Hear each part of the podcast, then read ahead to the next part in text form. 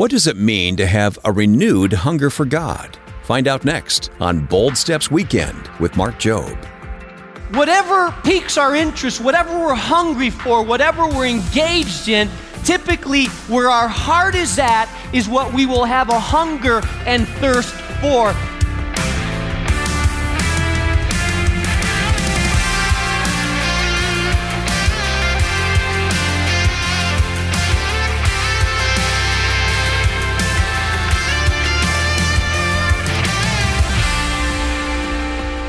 And welcome to Bold Steps Weekend with Mark Jobe.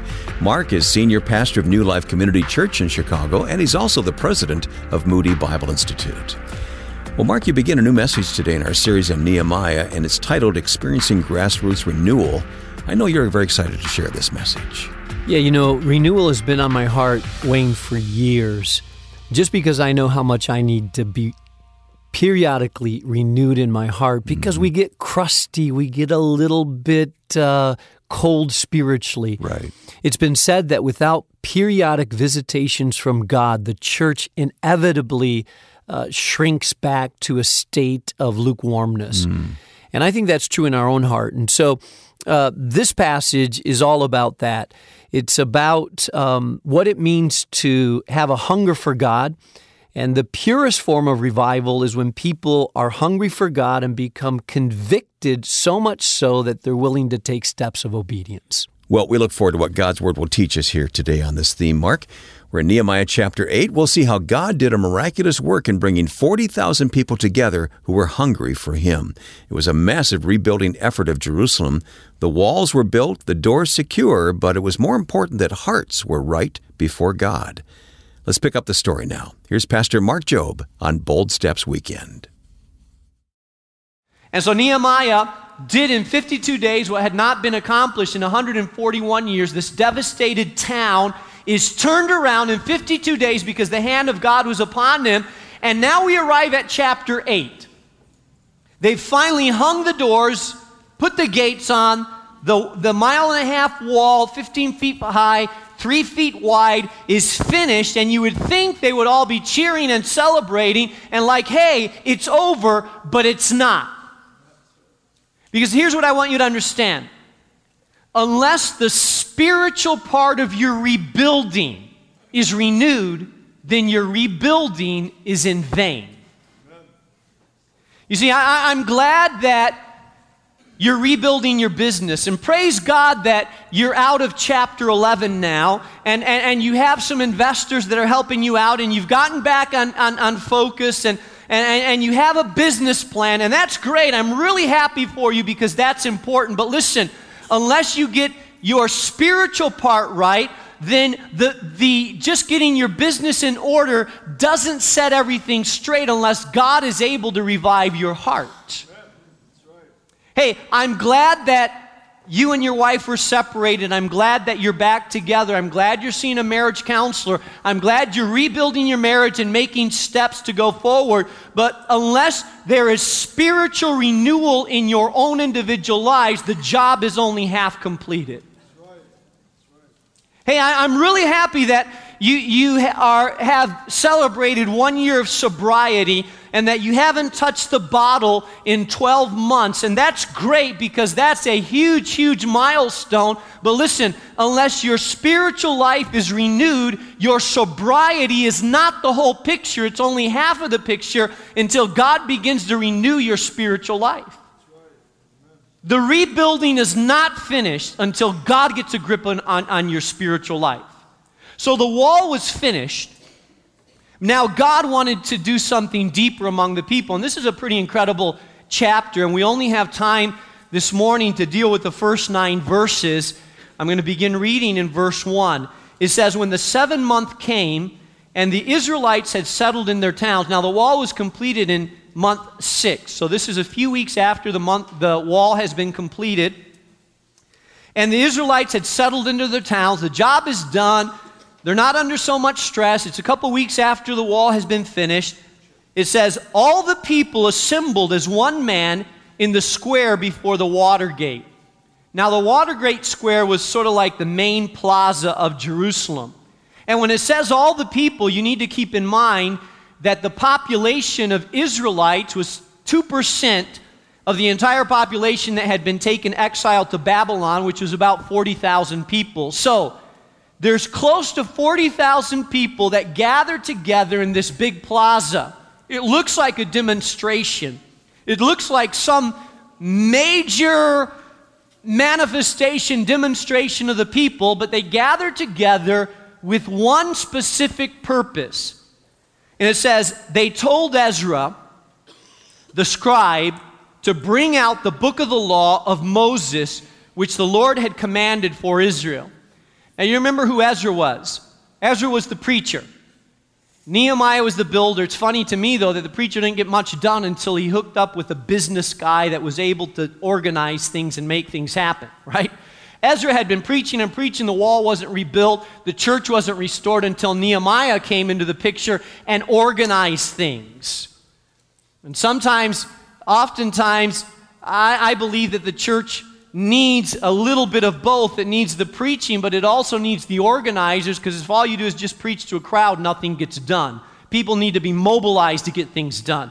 I believe in a church that's mobilized, not just a church that assembles to hear practical teaching and fill up notebooks. I believe in a church that gets mobilized to get something done. Amen? Okay, just making sure you're with me on that. So here it says that the people of God they, they assembled together. Now, they assembled together after the work of the wall was done, and they had one request of Ezra the preacher. They said to Ezra, remember, 40,000 of them say to Ezra, Bring out the book. The book?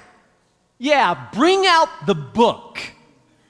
Now we have the, the advantage since the Gutenberg press was first instituted, we had the advantage of having the book uh, pretty much in every home across America.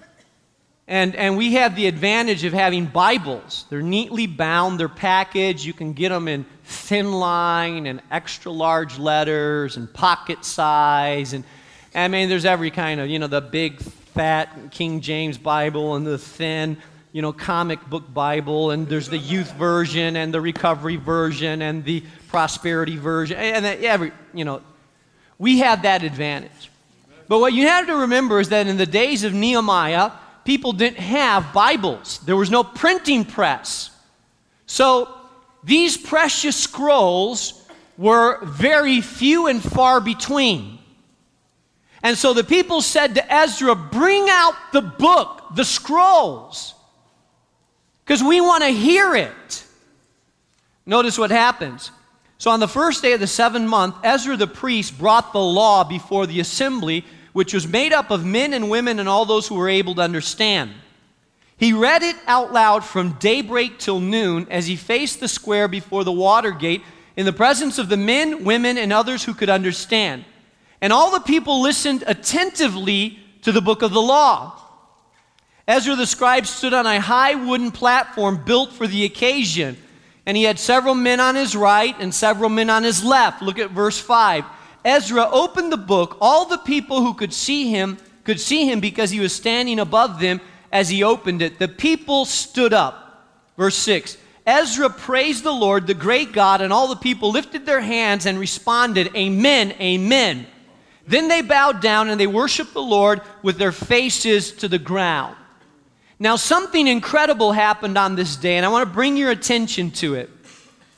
Something incredible happened on this day because 40,000 people gather in this big plaza and they say, We want you to read the book to us. So, from sunrise, how many of you know when sun rises around Chicago? Some of you say, I get up at 11. I, I those of you that actually go to work in the morning, get up and, and don't work second shift, some of you probably have never seen, you know, you work second shift or around 6 o'clock, right? Okay, 545, he's got it down. 6 o'clock in the morning till noon, Ezra reads the law. Now, how many hours is that? Six hours. Now, what book is he reading and what law is he reading? Well, he's not reading the Gospels because they, this is 600 years before Jesus. So obviously, he's not reading the Gospel. He's reading what is called the Pentateuch. Pent stands for five, right? Pentagon, five, five. So Pentateuch means five books. The first five books of the Bible are called the Pentateuch, and they were all written by Moses Genesis, Exodus, Leviticus, Numbers, Deuteronomy, right? Now, some of you have read through the Pentateuch, others of you have tried to read through it on your read through the Bible in a year quest. And many of you have gone through Genesis saying, wow, this is interesting. The Garden of Eden, the fall, Babel, Abraham, Isaac, faith, beautiful. You get to Exodus and the people that are in slavery and Joseph's story and the plagues. Man, we're rolling here. And then suddenly you get to Leviticus. Some of you have made a lot of read your way through the Bible until you got to Leviticus, and then you bolt out and uh, you go to the New Testament because it starts talking about the pork you shouldn't eat and the law of this and that and genealogies. And you bail out at Leviticus and Numbers, and you've never gotten past that. Well, imagine Ezra standing on a wooden platform Everybody's standing. There's no cushion, there's no seat, there's no amplification. 40,000 people are there in this plaza. Now, what, how many is 40,000 people? Well, imagine the United Center full to capacity. Imagine that. Full to capacity. That's a big crowd, right? Well, now double the United Center because I think the United Center seats about 20,000 or so. Two United Centers packed out one guy without a microphone, without big Megatron screens in the back so you can't see Ezra's expression. He's a little head on a platform way over there. People are standing, they're outside, there's a little noise, and for six hours straight, he reads through the Pentateuch. You say, man, they must have been bored out of their minds. I mean, he must have had like drama going on in the background and people dancing and people saying, Wake up, everybody. No! It says, and all the people listened attentively. Now, I've been a pastor, preacher, communicator for a long time. I know that's a miracle. I mean, Leviticus, and they're listening attentively? You know why? Because something had happened in that crowd supernatural, unexplainable. Something had occurred in their heart that made them, here's the word, catch it, hungry for God. Hungry for God. You see, there's something that happens when we become hungry for God that, that causes our attention to focus. When people become hungry for God, it causes everything to shift around a little bit. You listen better, your heart's engaged, you respond, you want more, you're open, you hear, it touches you, you're engaged in worship. In fact, you know what they were doing? It tells us that as Nehemiah was, was reading uh, the Word of God, he read out loud, and it says, first of all, he got up, he stood up, and the people lifted their hands and they responded and they said, Amen, Amen. You know what Amen means? It means, Yes, so be it. It means, I agree. It means, Yeah, right on. That's what amen means. And so the people were saying, Yeah, that's right. Yeah, we agree. So they were verbally responding.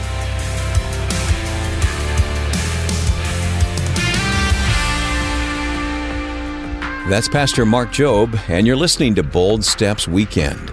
Mark is teaching from Nehemiah chapter 8 about experiencing grassroots renewal. There's much more we can learn from Nehemiah's experience and example, and is coming up in just a moment. If you're new to Bold Steps Weekend, I'd like to welcome you to the program. Everything you're hearing today is also available on our website at boldstepsweekend.org. When you visit us online, you'll also find options for hearing this program on demand on the free Moody Radio app. Or you can subscribe on Apple Podcasts or Google Podcasts. However, you connect with Bold Steps Weekend, it's our prayer that the messages you hear challenge and encourage you to take the next bold steps in your faith. So, Make sure to look out for our current teaching series called Rebuild Your Life, Your City, Your World when you visit boldstepsweekend.org. Now, let's go back to our message.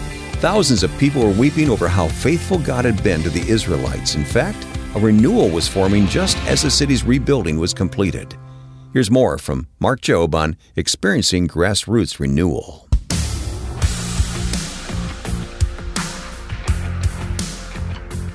Not only were they verbally responding, but it says, and they bowed their heads and they worshiped the Lord with their faces to the ground. So as, as Nehemiah praises God, they're saying amen, they're waving their hands, and then they get on the ground. They, they, they get on their faces, 40,000 of them, and they bow on the ground, their face down. They're engaged in what's happening. They're engaged in worship. Let me tell you how you know whether you're hungry for God. You see, when you're hungry for something, you have an appetite for that. You're engaged in that. You see, not, when you're not really hungry for something, you're easily bored with it. You know, some of you have tried to get your, your wives to really sit down with you and watch the Bears game. And, and, and, you know, some women are really, really engaged in it, but others are like, you know, a bunch of burly guys running around knocking each other down. Like, that, that's not what I'm into. And so you said, sit down, honey, and, and watch this. Isn't she's like, mm, I'll watch it for five minutes. Okay, I got to go. And because she's not into it, she's just not into it. You know, just like if, you if it's not something that's close to your heart and you really like, then you easily get bored with it. Yesterday, I spent two hours at a mall. Now that's love, right? Two hours, two hours.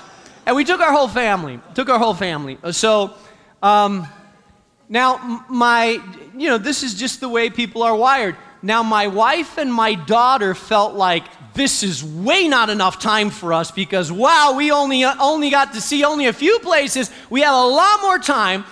My son Josiah stayed in the car for two hours in the parking lot because he didn't want to go and just read. He was, he was, and my eight year old son and I went in and we sat down at a coffee shop and he had a cinnamon roll and I had a coffee and we waited and was like, hey, this is long. And my son was, hey, when can we go? And then my daughter and my wife were like, man, this is really short time. I guess we have to go now because it's all about what you're engaged in and interested in. I was bored with it, but they were engaged in it because their heart is more into it than my heart was into it. Uh, some of you guys, um, you know, you love cars and vehicles, and so you see a car driving down the street, and man, you, you, you're into the motor and the cylinders and the horsepower and the year it was done and the body and and who manufactures it, and you know all the details about it, and you really love the car in your garage. And so you try to tell your wife, you know, hey, don't park too close, it can get dented. And she's like, yeah, whatever, it's just a car. But for you, no, no, this is much more than a car. Because you're engaged in it, your heart is there, so you think about it, you you, you, you, you really take time, you wash it out, and your wife says, Didn't you just wash it two days ago? Yeah, but it's dirty, can't you tell? And any little nick you notice and you want it clean and it aggravates you when people put food on the carpet and it's not taken care why? Because you value it highly. Some of you are into the stock market and you spend a lot of time watching a little television with little bleeps and numbers and it really affects you throws your day off when those numbers go down puts your day up when the numbers go up. You're really really into it because you value it. And whatever we value grabs our attention, piques our interest, keeps us engaged. But if we don't value something, we are easily bored by it. Uh, it, it, just we're, we're not with it. We endure it, but it bores us. Listen to me. Hear me, out, hear me well. Spiritually speaking, spiritually speaking, it's a miracle of God that 40,000 people, men, women, and children, were engaged in the reading of the Word of God because they were hungry for God. Six hours. Not a half hour, 45 minutes, six. You see, it's um, John Piper that wrote in his book, A Hunger for God. If we don't feel strong desires for the manifestation of the glory of God, it's not because we have drunk so deeply and are satisfied. It's because we have nibbled so long at the table of the world that our soul is stuffed with small things and there's no room for the great. Do you realize that in some countries, they don't gather in a big building like this? In fact, in China, the gospel is exploding like no other country around the world. China, Africa, and some parts of South America, people are coming to Christ in unprecedented numbers. Churches are being birthed. And you know where typically they gather in China? They gather in homes, packed out from wall to wall. And some of the, because it's, it's not a, a open country, and some of them, some of the leaders are put in jail. And you know what they have? They value the Word of God because often they don't have. They have handwritten copies of the Word of God.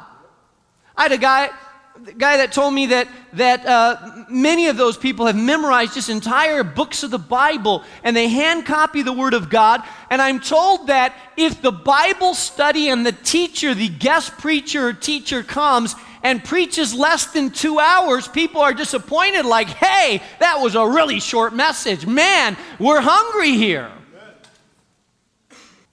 And here's some of you are saying, Pastor, I really hope we need to get Pastor Mark a bigger watch because, I mean, he went over 10 minutes before. Hey, tech team, big watch, neon lights in the back. Hey, it's time to close. You see, whatever we're hungry for, whatever we're thirsty for, whatever we're engaged in, we can endure a lot of. You know, some of you that are into movies, you can sit there and, you know, watch hours and hours of movies hey, let's watch the entire Lord of the Rings series. And you'll sit there and watch seven hours of Lord of the Rings.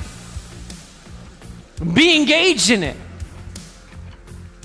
But yet, when you just think about trying to spend 15 minutes in prayer, you like this cloud of, whoa, that's a long time. 15 minutes. I mean, and the point that I'm making is this, folks, is that whatever piques our interest, whatever we're hungry for, whatever we're engaged in, typically where our heart is at is what we will have a hunger and thirst for.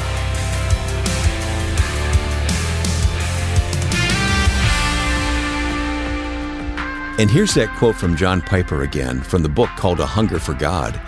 If you don't feel strong desires for the manifestation of the glory of God, it's not because you've drunk deeply and are satisfied. It's because you have nibbled so long at the table of the world. Your soul is stuffed with small things, and there is no room for the great. This is Bold Steps Weekend with Bible teacher Mark Jobe. We're halfway through his message titled Experiencing Grassroots Renewal, and we'll pick it up next weekend, so make plans to tune in again. By the way, have you requested your copy of our latest Bold Action Gift? Here to tell us about this special resource is Pastor Mark. We all love a good story, full of suspense, action, and drama. And yet, when it comes to our own lives, well, we usually want exactly the opposite. Conflict, chaos, and uncertainty are all things that we try our best to avoid. But sometimes life gets a little messy. And when unexpected challenges do come our way or the situation seems to be getting out of hand, we might begin to question God's plan. After all, how can things be going wrong if God really is in control? It's a convicting question, and it's the topic of Nancy and Robert Wolgemuth's eye opening book, You Can Trust God to Write Your Story. Through personal and biblical accounts of real life struggles, Nancy and Robert show us how God really is the master storyteller, weaving all of our earthly tales together towards an eternal, happy ending. And we'll be happy to send you a copy of this encouraging resource today when you give a gift of any amount to support the ministry of Bold Steps. To make your donation and request a copy of You Can Trust God to Write Your Story, Call us at 866 535 5580 or give at boldstepsweekend.org. And one last reminder before we go don't forget to sign up for Mark's weekly email devotional, The Bold Stepper Weekly. It's free and delivered automatically to your inbox every Monday morning. You can sign up online at boldstepsweekend.org. Thank you for tuning in today. For Mark Jobe, I'm Wayne Shepherd. Be sure to join us again next weekend when Mark continues his message called Experiencing Grassroots Renewal. That's next time on Bold Steps Weekend. Bold Steps Weekend is a production of Moody Radio, a ministry of Moody Bible Institute.